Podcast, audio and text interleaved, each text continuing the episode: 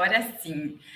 Olá, maravilhosas! Muito, sejam muito bem-vindas e bem-vindos. Esse é o segundo episódio do nosso podcast Mulheres na Arena e a gente está muito feliz porque a gente tem uma convidada mega especial para poder falar sobre investimento em startups fundadas por mulheres. Então, eu sou a Adriana Cacu, podem me chamar de Cacu, fiquem à vontade. Vou chamar aqui para o nosso palco a Jenny também para se apresentar. Muito obrigada, Cacu. Um prazer enorme é, estar aqui com, com vocês no nosso segundo episódio com uma convidada super, super especial. Então, eu sou a Jennifer Braz, junto com a Adriana Cacu. Como falou, pode chamar ela de Cacu e eu de Jenny, por favor. Jennifer, só minha mãe quando ela está brava comigo. É, e a Grazi também, que ela não está aqui nesse papo hoje, com, é, nessa conversa com a gente, mas vocês vão reconhecer a vozinha dela em outros momentos, em outros episódios, que a gente já tem várias outras super convidadas na nossa lista.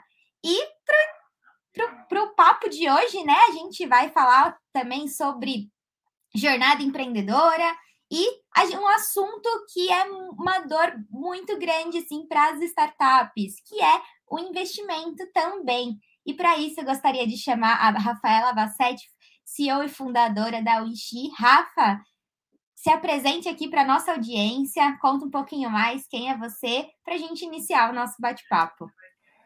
Oi, Cacu, oi, Jenny, estou muito feliz de estar aqui. Como eu já falei antes, eu sou apaixonada por podcast, estou viciada, eu só treino ouvindo podcast agora e vou tatuar calcinha larga no braço, então estou me sentindo no calcinha larga com a Tati Bernardi, com a Camila Freire, estou me sentindo muito popstar. É, e doida para bater esse papo com vocês. Adoro falar sobre empreendedorismo, sobre startup, sobre investimento, sobre mulheres. Então, estou bem animado para a nossa conversa. Vamos embora. E, bom, me apresentando aqui, perdi até a, a, a linha do raciocínio nessa empolgação de estar aqui. Mas me apresentando, então, eu sou fundadora e CEO da Wishi. É, sou mineira e advogada de formação, me especializei em direito tributário e societário e, e trabalhei com fusões e aquisições, mas me enveredei pela área de negócios e hoje é, atuo é, na área de investimento em startups lideradas por mulheres. Né? A gente tem uma plataforma de investimento para esses negócios. Sou mãe de três, se contar os cachorros, sou mãe de cinco, se contar minha mãe que mora aqui em casa, sou mãe de seis. Né? Mas sou mãe da Olivia, do Antônio e da Joana, que também fazem muita parte da minha história empreendedora. Maravilhosa, Rafa, obrigada. E, Rafa, para a gente dar o start aqui, é uma pergunta que a gente quer trazer para todas as nossas convidadas, e é uma coisa que a gente vai bater muito forte em, tudo, em todos os canais, que é esse momento, esse primeiro passo, é o momento da, de ter essa coragem de entrar na arena, né? E quando a gente fala arena, é uma metáfora que vem aí da Brené Brown, quem não não conhece, tem o TEDx dela, tem o livro A Coragem de Ser Imperfeito, é, e ela fala muito desse poder de se estar vulnerável e empreender, a gente está vulnerável a todo momento e a gente corre muitos riscos, então queria trazer aqui que você respondesse como, como quando você percebeu que estava nessa arena e, e como foi iniciar essa jornada empreendedora. Eu adorei essa pergunta. Quando eu vi ela lá no roteiro, fiquei super animada e fiquei pensando bastante sobre isso, né? Porque eu acho que tem várias respostas. É, talvez a mais óbvia, que é o dia em que eu assinei um, um ato societário, né? E passei a ser administradora de um CNPJ na junta comercial. Acho que tem uma que é quando eu recebi meu primeiro stock option, né? E me vi de fato sócia de um, de um negócio. Mas na verdade, acho que está todo mundo na arena, né? A gente está sempre na arena. A gente pode fingir que está ou fingir que não está. E eu me dei conta disso muito cedo na minha carreira. Então, é, eu, eu comecei a estagiar no primeiro semestre de faculdade de Direito e fui estagiar em um órgão público, enfim, tinha essa visão de ser delegada, né, de prender bandido. Então, para mim, foi um movimento natural. Mas lá pela metade da faculdade, eu fui fazer um estágio no Tribunal de Justiça de Minas Gerais, é, numa vara e, e acabei sendo uma vara fiscal, né, uma vara de, de tributário. É, se eu estivesse no calcinha larga, a gente tem uma piada com vara agora, mas né, uma vara é um departamento dentro do Tribunal de Justiça. E eu era estagiária do gabinete de um juiz, e ao contrário do que eu imaginava, como estagiária ali dentro, eu tinha muito poder, assim, eu tinha muita liberdade. Então, a gente que fazia a primeira versão de todas as sentenças que eram dadas é, dentro da vara por aquele juiz, depois elas eram revisadas pelo assessor né, do gabinete e, pelo, e assinadas pelo juiz. Mas né, eu me vi ali lendo processos e tendo a oportunidade de, de assinar, né? De, enfim, tomar decisões e propor decisões. É, e foi a primeira vez que eu me vi na arena, de fato, né? Entendendo que o meu trabalho ele tem um poder muito transformador, né? A vida das pessoas estava sendo decidida na minha mão. E obviamente ali era literal, né? Que a vida das pessoas estava sendo decidida na minha mão e que era de fato transformador. Mas eu acho que é, eu me dei conta de que o trabalho tem esse poder de transformação, né? E que no final das contas o rumo daquilo ali depende de mim. Eu acho que essa é isso é o empreendedorismo, né? É, é ter essa consciência de que você está construindo algo transformador, né? E que aquilo depende de você. É você que está com as rédeas na mão e é você que vai é, tomar a decisão do caminho que você quer seguir. É, a gente enxerga muito o CEO e o fundador como essa pessoa que né, está ali domando o cavalo, mas não é só ele, né? Acho que a gente, enquanto estagiário, a gente, enquanto trainee, enquanto funcionário, é, enquanto membro de uma organização, de uma comunidade, de um, de um grupo, é, a gente tem sempre esse poder. Então foi a primeira vez que eu me vi na arena, mas eu acho que, é, enfim, aí a partir daí tive experiências é, em que eu fui de fato até às vezes empurrada na arena, né? E a gente sofre quando a gente está nesses lugares em que as pessoas expõem a gente muito e colocam a gente em, em, posições que a gente nunca imaginou. Então eu fui trainee de uma empresa que a GP Investimentos lá atrás tinha acabado de comprar e a gente estava passando por uma série de transformações e eu me vi também assumindo papéis que eu tinha, sei lá, 22 anos, e eu falava, gente, né, pessoas loucas, como estão confiando no meu trabalho, aquela coisa até meio síndrome de postura, como eles acham que eu posso fazer isso. Mas, cara, você tá ali na arena, tá com a espada na mão e alguém vai vir te matar. Então, ou você pega a espada e luta, ou você vai morrer, né? E, e, e isso aconteceu várias vezes na minha carreira, até que, de fato, eu fui empreender. Então, é, enfim, depois eu trabalhei em consultoria estratégica, aí eu fui trabalhar numa startup, foi meu primeiro contato com empreendedorismo, e acho que quando a gente vai trabalhar numa startup, é um tapa na cara, né? Porque eu vinha de uma empresa muito grande, uma empresa global, onde você tem alguém que está fazendo o café, você tem alguém que está pagando as contas, você tem alguém que está consertando o seu computador, né? Você tem infinitos alguém. Você vai trabalhar numa startup que tem tipo 30 pessoas, e cara, amigo, café não vai aparecer aqui, entendeu? Seu computador tá com problema, se vira negão. Normalmente o seu computador é até seu, ele nem é da empresa, né? Você que arruma o seu computador. É, e isso também é estar na arena, né? É, foi um chacoalhão para mim gigantesco. E aí eu vi o que é de fato pilotar esse avião, né? Eu aprendi olhando para um, um líder, para um empreendedor, o que é de fato você está com o que a gente chama de skin in the game, né? Você está 100% exposto e aquilo é a sua vida. Isso me ensinou muito para quando eu fui empreender, né? Esse, empreendedor é o Daniel Eunice, que hoje é fundador da Salve, um empreendedor super de sucesso e conhecido. É, e aí, por fim, quando eu fui empreender, você tem aquele frio na barriga de ser responsável por aquele CNPJ, né? Responsável fiscal por aquele CNPJ, uma série de riscos, etc. Mas a primeira vez que eu contratei uma primeira funcionário e que eu tinha a primeira folha de pagamento ali na minha mão, foi o dia que eu falei, puta, sabe? É isso, assim, agora eu tô na arena, né? Tem uma família, né, onde tem uma pessoa assalariada que vai comprar arroz e feijão no final do mês, que depende desse salário, e esse salário que eu só vou dar conta de pagar se esse negócio der certo. Então, meu, né, com perdão do, do português, vamos volpir aí, mas fudeu, sabe? Assim, ou vai, ou vai. Então, acho que diversas vezes na vida você vê que você tá na arena e elas normalmente vão só ficando mais difíceis. Nossa, muito boa essa história, muito é, inspiradora. E é isso, né? Você se responsabiliza por uma segunda pessoa, isso dá um frio na barriga, acho que até então, quando tá lá só a gente, né? Mas a partir do momento que tem uma vida para cuidar, muito bom.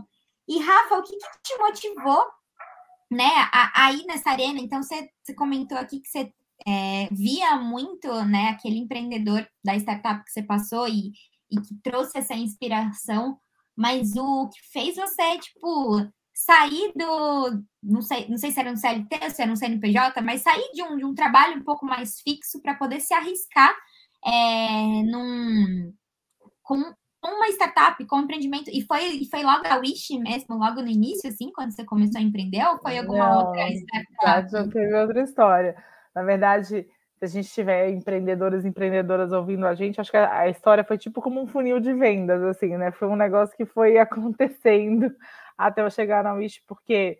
Então vamos lá, eu comecei minha carreira no, órgão público, né? Acho que na coisa mais tradicional e estável que você pode ter. Eu trabalhei em escritório de advocacia e logo que eu me formei, eu fui ser trainee, então, dessa empresa que é a Magnesita, lá em, em BH, que é uma empresa que faz tijolo refratário para a indústria siderúrgica e cimentícia, então é o negócio mais economia tradicional impossível, né? Uma indústria de tijolo. É, mas que tinha acabado de ser comprada por um fundo de, de private equity, e, e eu fui para lá justamente por essa oportunidade de viver essa transformação que eu sabia que ia acontecer. Era uma empresa familiar, de uma grande família mineira, que estava sendo é, transformada num player global por um fundo de private equity. E de fato foi tudo isso, a gente vendeu uma série de coisas, comprou uma série de coisas, comprou empresa fora do Brasil, etc. E eu me envolvi muito com a área de negócios, vi que era aquilo que eu gostava de fazer, né? Que o direito para mim era muito mais ferramental do que é, um, um propósito em si. E eu resolvi fazer mestrado em administração.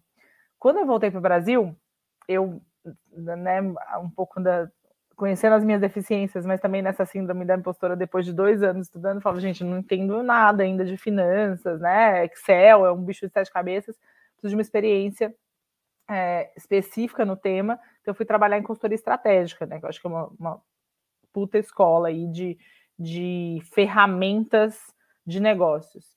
E aí fiz dois projetos grandes, trabalhei no Grupo Soma ele, quando ele estava sendo formado, né? A Animal tinha acabado de comprar a Farm, depois fiz também um projeto grande no Grupo Odebrecht, mas ainda é muito economia tradicional.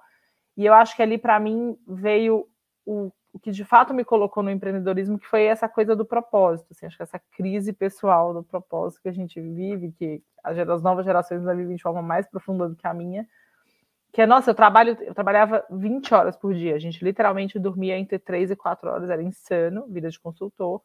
E eu falava, gente, eu trabalho tanto, eu tô adoecendo para dar dinheiro para quem? Para gente que já é tão rica, né? as pessoas são muito ricas vão simplesmente ficar mais ricas e eu vou me matar para isso, entendeu? Não, não, começou a não fazer muito sentido, obviamente, dentro do meu privilégio, né, de poder escolher e questionar, etc.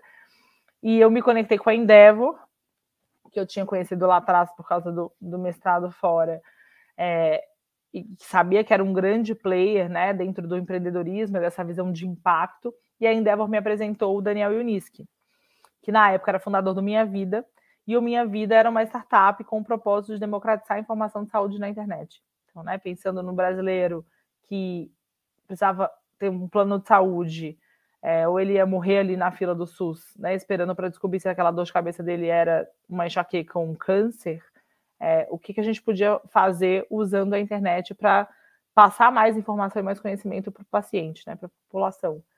E, cara, assim, no, a primeira vez que eu ouvi o Daniel falando aquilo, assim, parecia que eu sabe, tava numa máquina de furacão, parecia que tinha passado um, um, um vendaval em cima de mim, porque não dava mais para fazer outra coisa que não trabalhar nesse propósito, né? E o Daniel é um cara que, que sabe vender muito bem é, a sua visão, e aquilo para mim foi transformador. Eu, falei, eu posso pegar todos os meus anos de estudo, todo o privilégio que eu tive de ter essa educação é, que pouquíssimas pessoas têm, e usar isso para fazer o bem para outras pessoas e ganhar dinheiro e ser assalariado, e isso pode ser um emprego, né? Não precisa estar no terceiro setor para isso.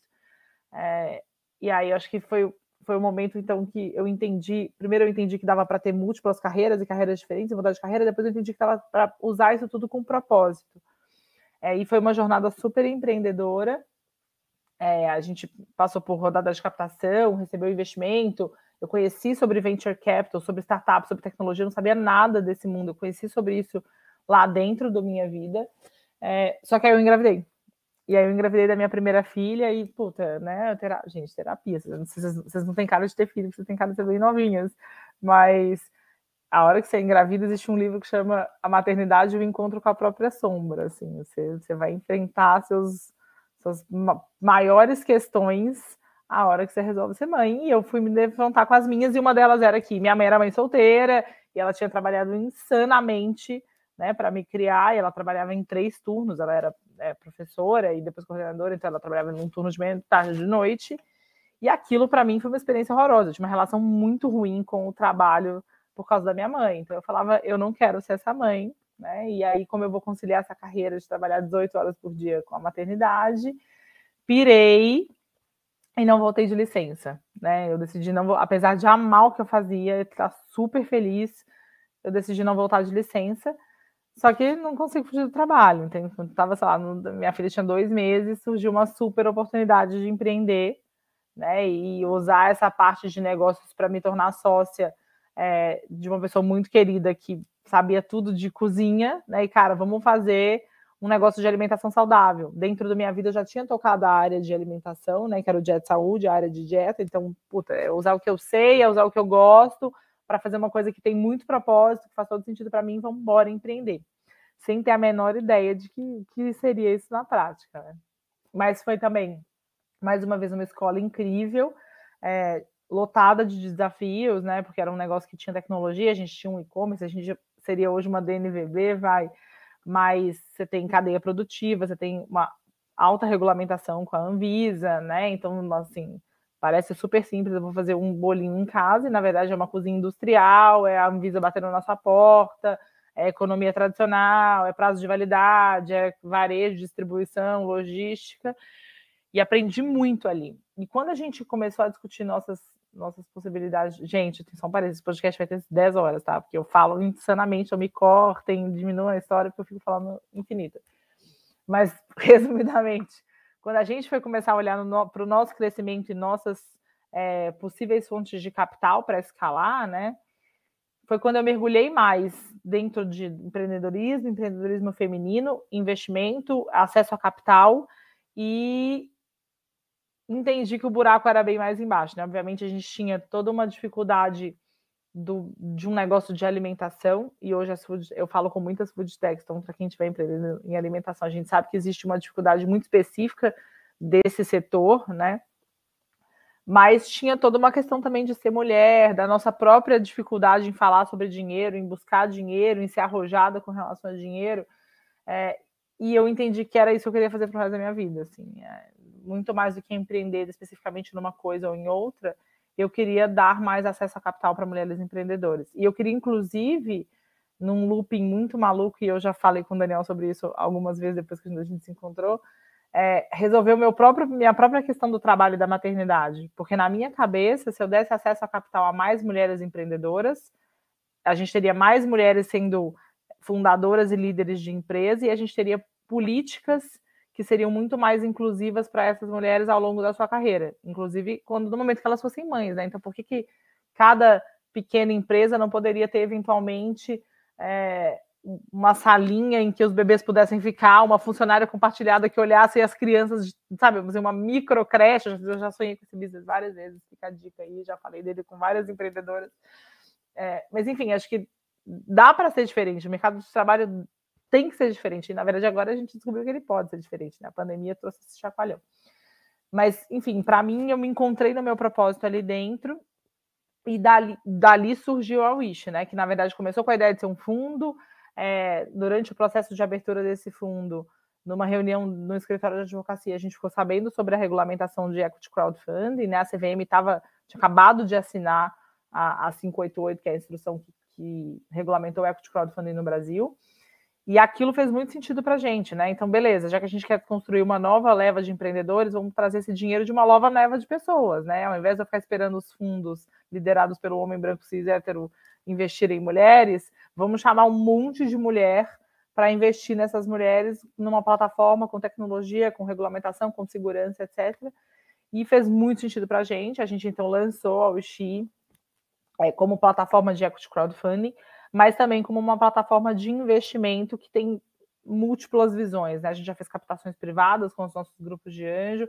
A gente olha hoje para de fato se tornar uma gestora de recursos. Eu não vou nem chamar de fundo, porque estamos longe dos, dos milhões de dólares, mas uma pequena gestora de recursos que também toma decisões ali é, é, internas de investimento. E estamos super empolgados. Continua sendo sangue, suor e lágrimas, é, continua sendo aquela jornada empreendedora de eu acordo de manhã, estou muito animada, na hora do almoço eu quero desistir, aí de tarde eu falo, puto, vou fechar esse negócio, vou vender para outra, e a gente fica nesse looping maluco, mas muito certas do nosso propósito e caminhando aí. Nossa, e é incrível quando a gente percebe né, esse brilho no olho das pessoas de querer fazer a diferença no mundo, de transformar essas realidades. Eu acho que isso que motiva a gente também a estar aqui criando esse podcast, trazendo mais Com mulheres certeza. como a Rafa para poder contar as histórias delas para vocês. E Rafa, é muito comum a gente ouvir por aí que startup que é bem sucedida precisa ter investimento. Mas antes de buscar por isso, né, há algumas etapas que são importantíssimas e super necessárias. Então, por exemplo, são raros os casos em que as startups que estão nesse momento mais inicial, de ideação, de validar ali o, o, seu protótipo, né, no mercado que a gente chama de MVP, e depois a gente vai trazer o que, que é esse tal do MVP, segura aí. Mas é, é, é comum e, e, é, na verdade, é incomum que essas startups que estão nesses estágios recebam investimento também. É, você pode contar para a gente um pouquinho de como que você entende essa busca por investimento? Vamos lá, muitas é, é, é, é, o lead errado para mim, você sabe, né? Muitas perguntas em uma só. Lá vou eu fazer a minha nova monografia de 80 páginas aqui. Vocês estão me dando muita corda. Vamos lá. Acho que tem uma, uma, primeira, vou pegar por ordem da sua fala, tá? Tem uma primeira coisa que você falou que a gente tem cada vez mais falado sobre isso nas nossas reuniões, nos pitches, quando a gente conhece fundadoras, quando eu dou mentoria, etc., que é precisa sair desse fomo da busca do investimento. Assim, obviamente existe um contexto é, é, histórico que a gente está vivendo agora, né? O ecossistema de startups brasileiro está amadurecendo, o que faz com que a gente receba mais capital, o que dá essa percepção de que, nossa, tá todo mundo capitando, está todo mundo recebendo dinheiro, eu também quero, porque também tem que ser. Mas não tem que ser, né? É, o venture capital e o investimento financeiro em negócios, ele tem características muito específicas, né? E ele não é para todo mundo. E a economia não é feita de startups, entendeu? O que move o PIB de qualquer país não são as startups, né?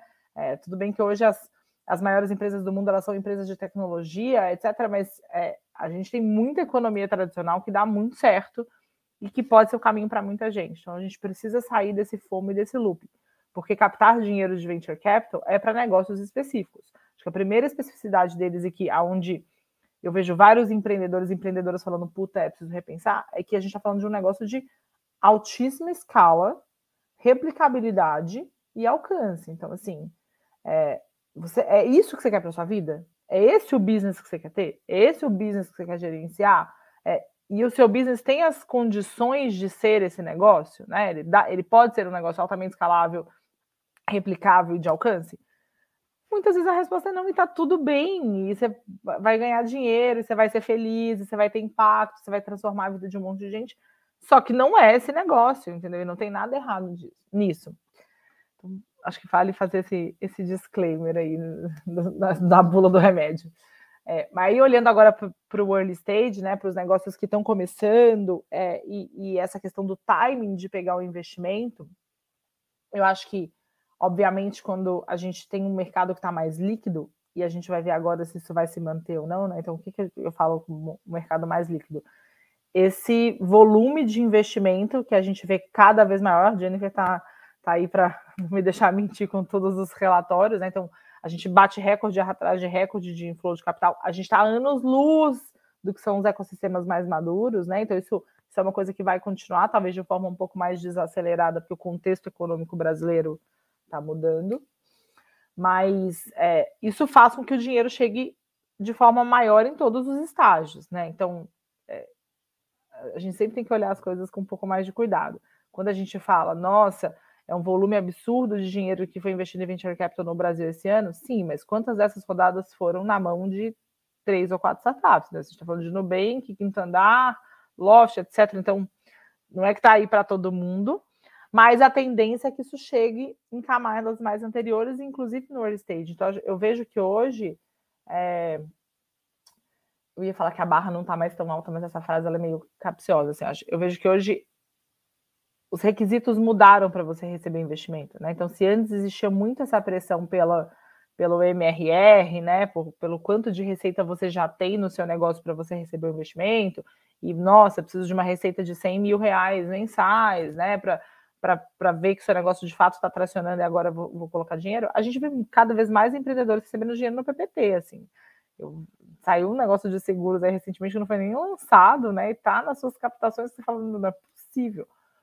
Mas porque o investidor entende que dentro desse ecossistema mais maduro, ele pode olhar para outras coisas, né? Então, muito mais, muitas vezes o peso desse fundador e dessa fundadora, a história que ele já construiu, a gente, à medida que o ecossistema amadurece, a gente tem pessoas que já investiram, já, desculpa, fundaram outros negócios, né? A gente tem fundadores de série, a gente tem pessoas como a Márcia da Salve, por exemplo, que é fundadora do seu primeiro negócio com a Salve, mas que já era executiva de outra startup, então ela já tem uma história dentro do ecossistema. E isso faz com que essas pessoas consigam receber o dinheiro sem o MVP, entendeu? Num estágio muito muito anterior, porque elas, elas cumprem outros boxes, né? Elas, elas têm história, elas têm conhecimento, elas têm resultado para provar, né, o famoso track record em outros negócios, e elas têm uma coisa que aí é o, o maior diferencial, que é essa visão, né? Que é o, é o construir um negócio desde o primeiro dia para ele ser muito gigantesco. Então, de novo, quando eu tenho essas conversas com esses investidores que estão muito no começo, é, o que vai determinar se você vai pegar dinheiro é muito menos o estágio que você está, mas um, uma combinação do que você já fez, né? E eventualmente não no seu negócio, mas em outros negócios, e para onde você quer ir. Né, que é essa visão gigantesca e essa capacidade de mostrar que você vai entregar aquilo. Né? Então, não sei se eu respondi bem a sua pergunta, mas, mas é, é, é, o, é o que mais surge na minha conversa quando eu estou falando com, com, alguém que vai buscar investimento, né? E aí, trazendo até só um, um último ponto um pouco mais objetivo, né? É, sobre esses critérios aí para receber o investimento, a, a, gente usa muito um framework que, na verdade, todo investidor de alguma forma usa, que é a dos 5 T's, né? Então, para ficar bem didático para os empreendedores que estão ouvindo a gente, é, eu acho que é, são cinco, cinco T's, cinco coisas que todo investidor quer ver e ele vai chamar de, de alguma outra coisa. Tá? Acho que a primeira coisa que fala sobre essa visão gigantesca, sobre ser escalável, ser replicável, é tamanho de mercado. Né? Então, assim, só dá para falar de venture capital quando a gente tem um tamanho de mercado que é enorme. Porque eu, para eu ter retornos grandes sobre o meu investimento, que tem um risco alto, que eu estou investindo no estágio né, é, early do negócio, eu preciso ter uma, uma, possibilidade de ficar muito grande. E o mercado permite isso, porque eventualmente eu tenho uma solução incrível, é, num, num, preço excelente, que vai me trazer uma margem ótima de um negócio que vai me dar muito dinheiro, mas dentro de um problema nichado. Então eu tenho um ótimo negócio, mas ele não cumpre esse primeiro requisito de tamanho de mercado para venture capital. Né? Então volta também no que eu comecei falando. Então, esse é o primeiro T. É um problema grande que dói muito para muita gente, né? Essa é a pergunta básica. É, o segundo é o time, né? Então, quem são essas pessoas que estão olhando para esse mercado, né? E se propondo a entregar uma solução? O que elas já fizeram? É o quanto elas conhecem da dor, né? É o quanto elas, elas é, é, são capazes de entregar essa visão que elas estão se propondo. O terceiro, que talvez até não, não, não venha em ordem de importância, porque ele está bem lá em cima no ranking também, é tecnologia. E tecnologia diz menos sobre eu sou uma empresa desenvolvedora de software e mais sobre eu uso tecnologia para poder ser escalável. Só dá para ser gigante se for tecnológico, né? Assim, a gente está saindo da lógica da economia tradicional em que para eu produzir um, eu gasto um, né? Uma relação proporcional de custo e e receita. A gente está fazendo um descolamento. Para eu faturar muito, eu gasto pouco e normalmente cada vez menos, porque eu estou respaldado em tecnologia, que é o que a gente chama de tech enabled. Então, independente de você ser ou não desenvolvedor de tecnologia, de novas tecnologias, como você usa a tecnologia para escalar a sua solução. Né? Aí a gente tem o, a, a, tese, que é, o, no final das contas, seu modelo de negócio, né? a forma como você vai ganhar dinheiro com aquele business, e por fim o timing. Eu acho que depois que você olha para essas quatro coisas, elas estão fazendo sentido, o time ainda assim é muito importante. Nossa, eu estou vendo aqui um problema enorme sobre como entregar comida na casa das pessoas e é uma super oportunidade. Eu sou, eu sou a equipe certamente. Cara, desculpa, esse bonde já, já foi embora, entendeu? Esse trem já partiu qual é a sua capacidade hoje de brigar num oceano tão vermelho com outros negócios tão grandes? Então, timing é muito importante, ou o contrário, né? Estou vendo aqui uma super oportunidade, mas e o consumidor está pronto para comprar isso? A gente viu isso dentro das startups de saúde, até pela experiência na minha vida, durante muitos anos. A gente chegou a lançar negócios de saúde extremamente promissores, que a dor era muito presente, que nos Estados Unidos os negócios estavam bombando, e no Brasil não pegou. O consumidor não está pronto, entendeu? É a telemedicina, prontuário eletrônico, é, agendamento médico, uma série de coisas. Então, acho que o timing vale para os dois lados, né? Eu já, o bonde já saiu, o meu bonde foi nem fabricado ainda, então não é a hora. É, então, em termos práticos, esses são os critérios que a gente olha. Maravilhosa, muito bom, Rafa. Aprendi muito aqui. Cara, isso de timing é, é doideira mesmo. A gente a, a, a, tive a oportunidade de trabalhar muito com startup de saúde e a gente viu esse boom da telemedicina e eu via empreendedores, empreendedoras falando que já tentaram fazer aquele mesmo negócio dois anos antes e não, não era o time. Então, muito boas essas dicas desse 5T. É, e aí eu queria, tipo, trazer também que é você, né, que está fomentando aí o, o, investimento para mulheres, como que você enxerga esse ecossistema? Então, a gente teve um relatório de Female Founder que saiu em março desse ano, que foi aí construído, co-construído junto com o Distrito, Bitumami e Endeavor. Então, as startups, elas lideradas por mulheres, elas receberam apenas 0,1 4% dos mais de 3,5 bilhões aportados no mercado no ano de 2020. Então é uma disparidade muito grande, sim, e eu queria que você trouxesse um pouco dessa visão. É, por que que, por que que, é, por que que tem essa desigualdade tão grande? Qual é a, a causa disso? E o que, que você enxerga que de movimentos que estão sendo feitos, né? Eu acho que a Wish é, é, um, é um movimento também para poder mudar esse cenário? É, acho que a questão do gênero é meu lugar de fala, né, como empreendedora, mas é, o, tudo que eu vou falar aqui vale para o tema da diversidade como um todo, né? Então, é, o que acontece é que as startups, desde a sua, do seu surgimento, vai, no, no século passado, elas são esses negócios de tecnologia que surgem para construir o futuro, né? Então, sempre numa visão muito arrojada de transformar o futuro, de transformar o mundo, e de fato elas fizeram isso, né? Você pensa no Google, você pensa no Facebook, no Uber, Airbnb, né? Fale quem quiser. Mas ao mesmo tempo, elas deixam muita gente para trás, né? Então, a, o ecossistema de startups vai deixando um monte de gente para trás, que é o que a gente chama dos grupos subrepresentados, né? Então, são pessoas muito específicas e muito parecidas que vêm liderando e, de certa forma, controlando esse movimento de construção do futuro. E aí, é, isso tem um impacto social muito importante, né? Porque lá na frente, a hora que esse futuro já é presente, ele está estabelecido, a gente fica brigando com o status quo, né? Então, a questão agora partindo da mulher no mercado de trabalho, mas isso vale para as pessoas pretas, etc. Agora vamos brigar por cota, agora vamos discutir lá no Senado é, mulher no conselho de administração, botar regra, regra para o novo mercado. Blá, blá. Mas, cara, as empresas que estão surgindo, elas estão surgindo de novo, do mesmo jeito errado. E aí a gente fica depois de novo lá na frente brigando com as grandes para mudar a regra. Por que a gente não muda na base? Por que a gente não muda na essência? Por que a gente não cria novas empresas lideradas por pessoas diferentes, por outros grupos, para que a gente construa na base um jeito novo de trabalhar, entendeu? É, e aí é aí que eu vejo a relevância do investimento com essa visão de diversidade, entendeu? É construir um futuro diferente, é para que lá na frente a gente não olhe para a liderança das empresas e fique discutindo que elas são sempre as mesmas pessoas iguais, né?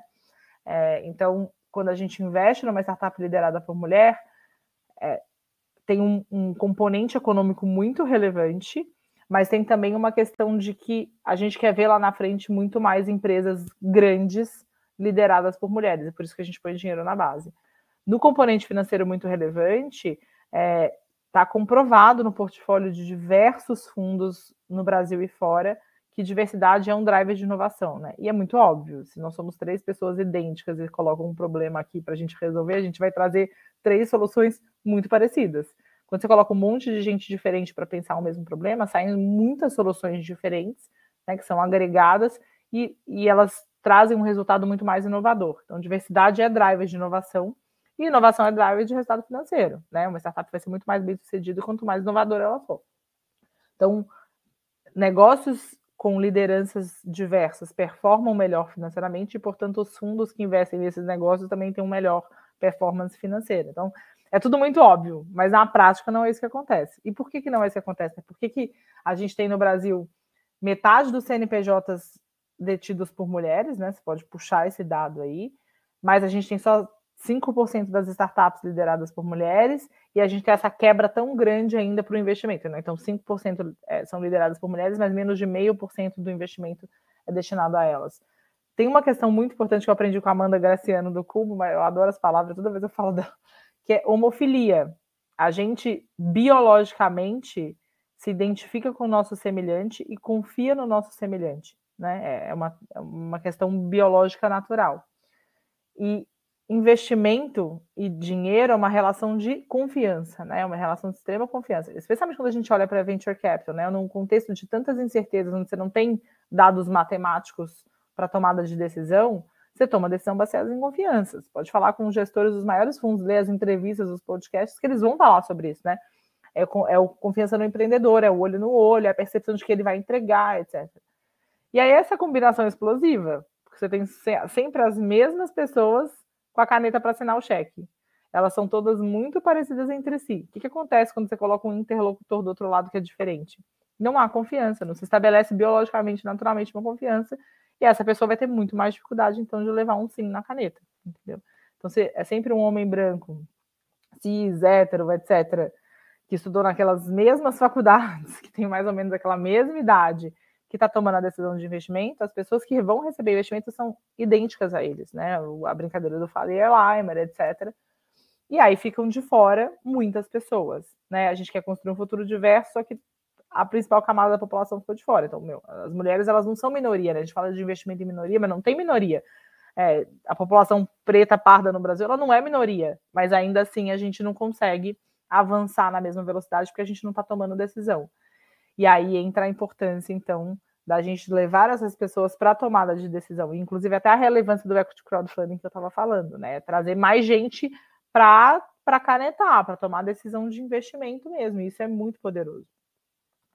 Então, dado todo esse contexto, eu, a pessoa dos, dos preâmbulos, é, a, a, importância desses movimentos que a gente vê, acho que a primeira importância da gente ter essa conversa, né? A importância da gente ter cada vez mais pressão para que essa, essa diversidade esteja presente, né? Então, hoje os, os agentes financeiros, os fundos, né? Os players de mercado, eles têm cotas de mulheres na, dentro dos fundos tomadoras de decisão, de pessoas pretas, porque é, é isso que muda o jogo. O próprio BID, né? A Anitta Fiore, gente, chamem a Anitta Fiore do BID, maravilhosa. Jennifer conhece ela por causa da, da Hermione. Traga essa mulher, não, assim, não tem uma mulher mais foda no mundo para falar do que ela. É, e, e, ela conta muito do que está acontecendo no BID, né? Então, o BID hoje ele tem metas de diversidade para fazer a, a, o aporte né, e a liderança de um investimento num fundo né? É um fund of funds, e ele tem essa, essa questão, porque é só assim que a gente vai trazer mudança. E aí a gente está falando desses movimentos muito é, high profile, né? No topo da, da liderança.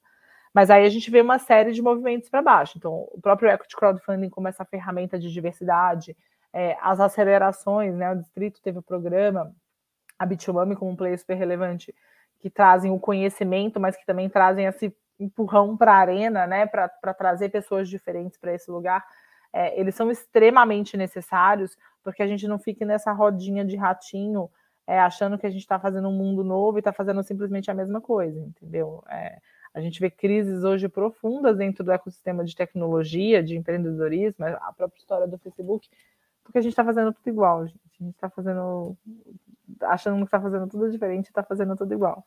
Então, acho que a grande relevância do tema é essa, né? Muito mais profundo é, do que só falar que a gente quer ser inclusivo e trazer mais gente para participar, né? É, e é muito importante que todos nós nos envolvamos nessa discussão. Então, empreendedores e empreendedoras, qual é, que, Qual é o time que você está formando aí embaixo de você? Está todo mundo parecido com você? Mesmo dentro das startups lideradas por mulheres, só tem mulher? Está resolvendo o problema, entendeu? Está de novo repetindo. Só tem mulher branca é, de São Paulo? Está errado, está só repetindo. Então, a gente, como empreendedor, começar a questionar na base para a gente fazer parte desse movimento de transformação. E eu acho que 2021 foi um ano muito legal nesse sentido, assim. É, é um ano até que a gente vê que a gente a gente perde relevância enquanto o Ixi, e obviamente isso traz um desafio para a gente de como a gente vai ser mais relevante de outras formas, porque muita gente começou a perceber que, cara, ou você vai jogar o jogo assim, ou não vai, ter, não vai dar mais para jogar. Então, grandes fundos, é, grandes grupos de anjo que agora tem agendas específicas para a diversidade, sei lá, N exemplos, a própria Start soltou um programa de mulheres agora, então pouco a pouco a gente vai avançando nesse sentido. Com certeza. E aí, Rafa, você comentou aí algumas, algumas vezes sobre equity crowdfunding. O que, que é isso? Qual que é o impacto dele para o acesso ao capital para as startups? Conta para gente. Bom, o equity crowdfunding ele é muito parecido com a vaquinha, né, que a gente tanto conhece. Então, o crowdfunding tradicional ele ele está bem presente na nossa realidade, né? Na pandemia, então acho que todo mundo se deparou aí com, com o link de vaquinha. Mas é isso, né? Quando várias pessoas se juntam para contribuir financeiramente para uma causa, para um negócio, né? Para um projeto. É, e aí o crowdfunding tradicional é eu vou lá, crio a minha campanha porque eu quero dinheiro para consertar minha casa, porque eu quero dinheiro porque eu vou escrever um livro, porque eu vou gravar um, uma música, enfim. E as pessoas me doam dinheiro, normalmente em troca de uma recompensa, né? Ou elas vão ganhar uma camiseta, uma caneca, ou elas vão ganhar o direito de ouvir a minha música primeiro, o livro que elas estão patrocinando, enfim.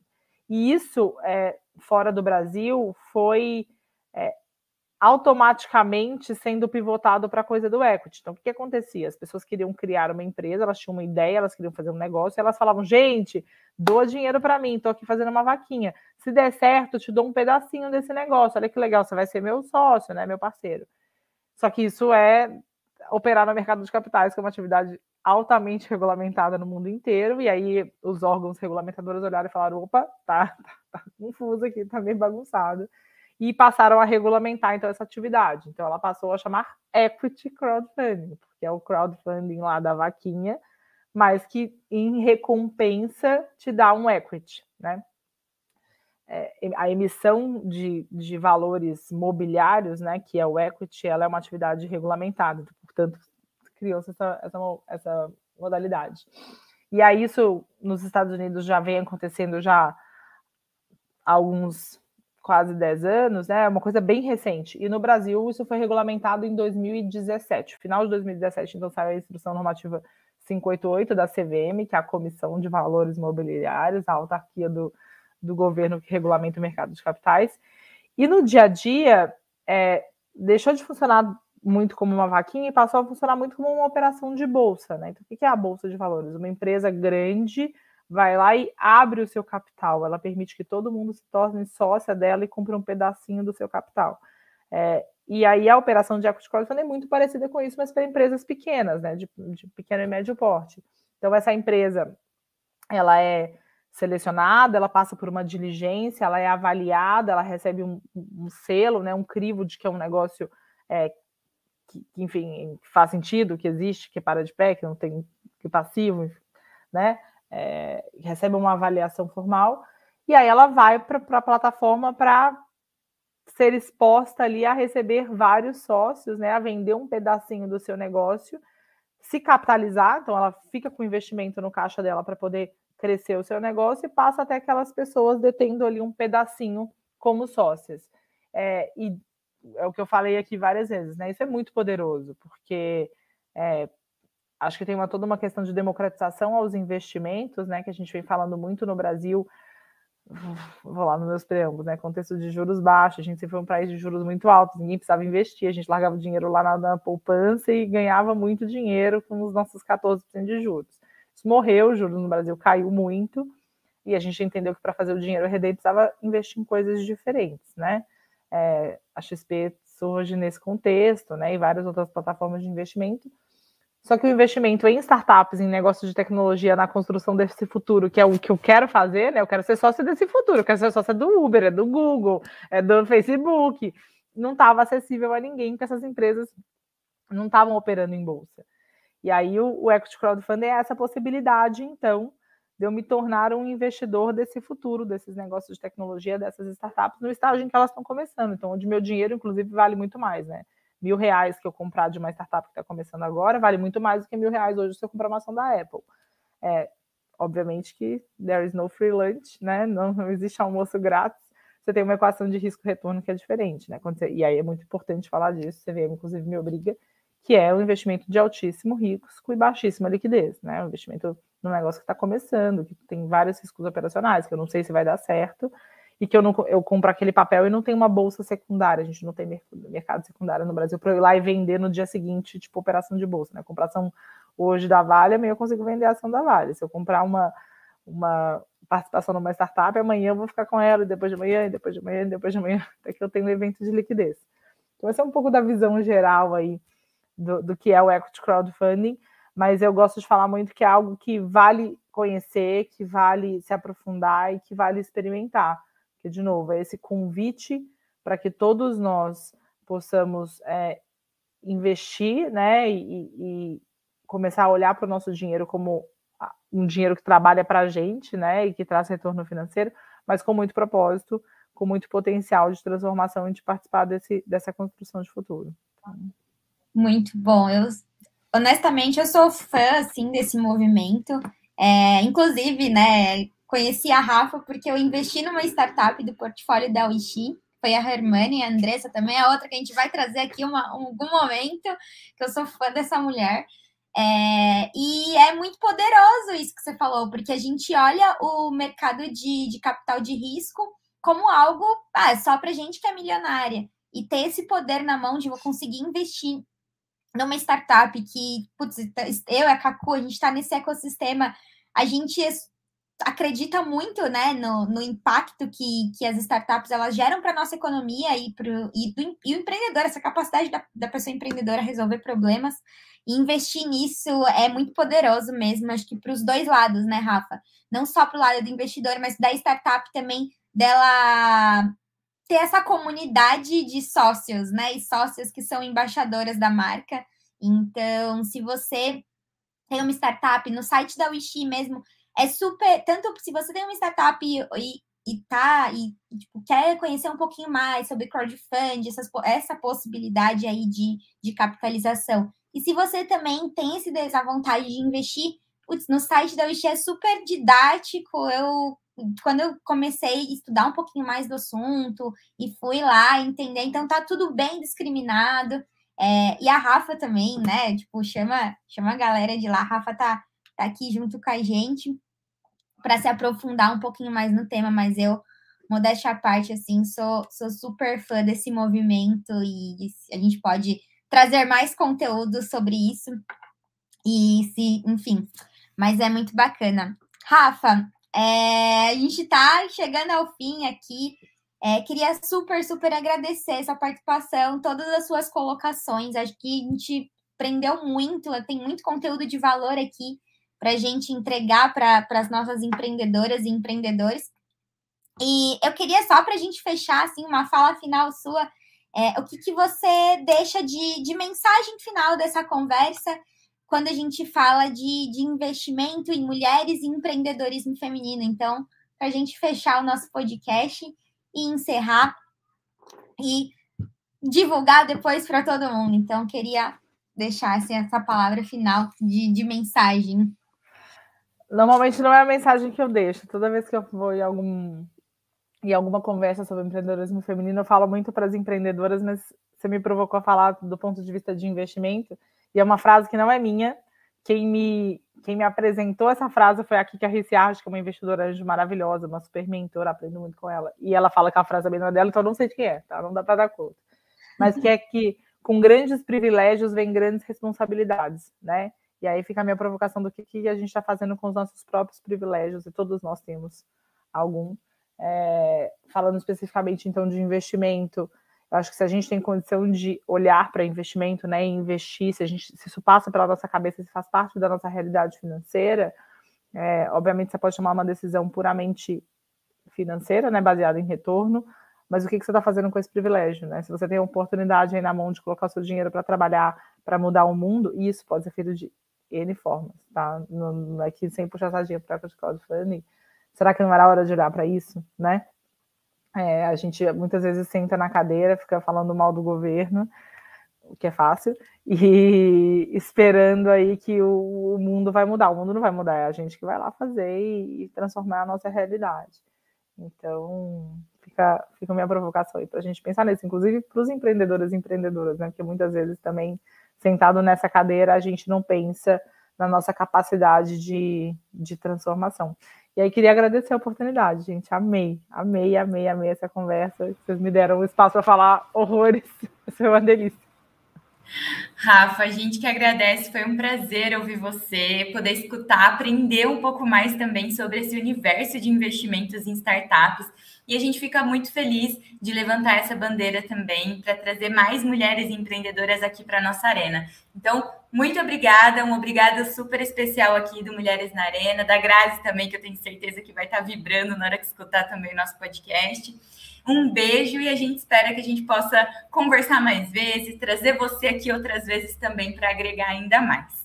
Obrigada. Com certeza. Contem comigo sempre. Amei, amei, amei. Sucesso e vinda longa para Mulheres na Arena. Super necessário. Já tô fã. Beijo, gente. Tchau, tchau. Obrigada, beijo. tchau. tchau. tchau.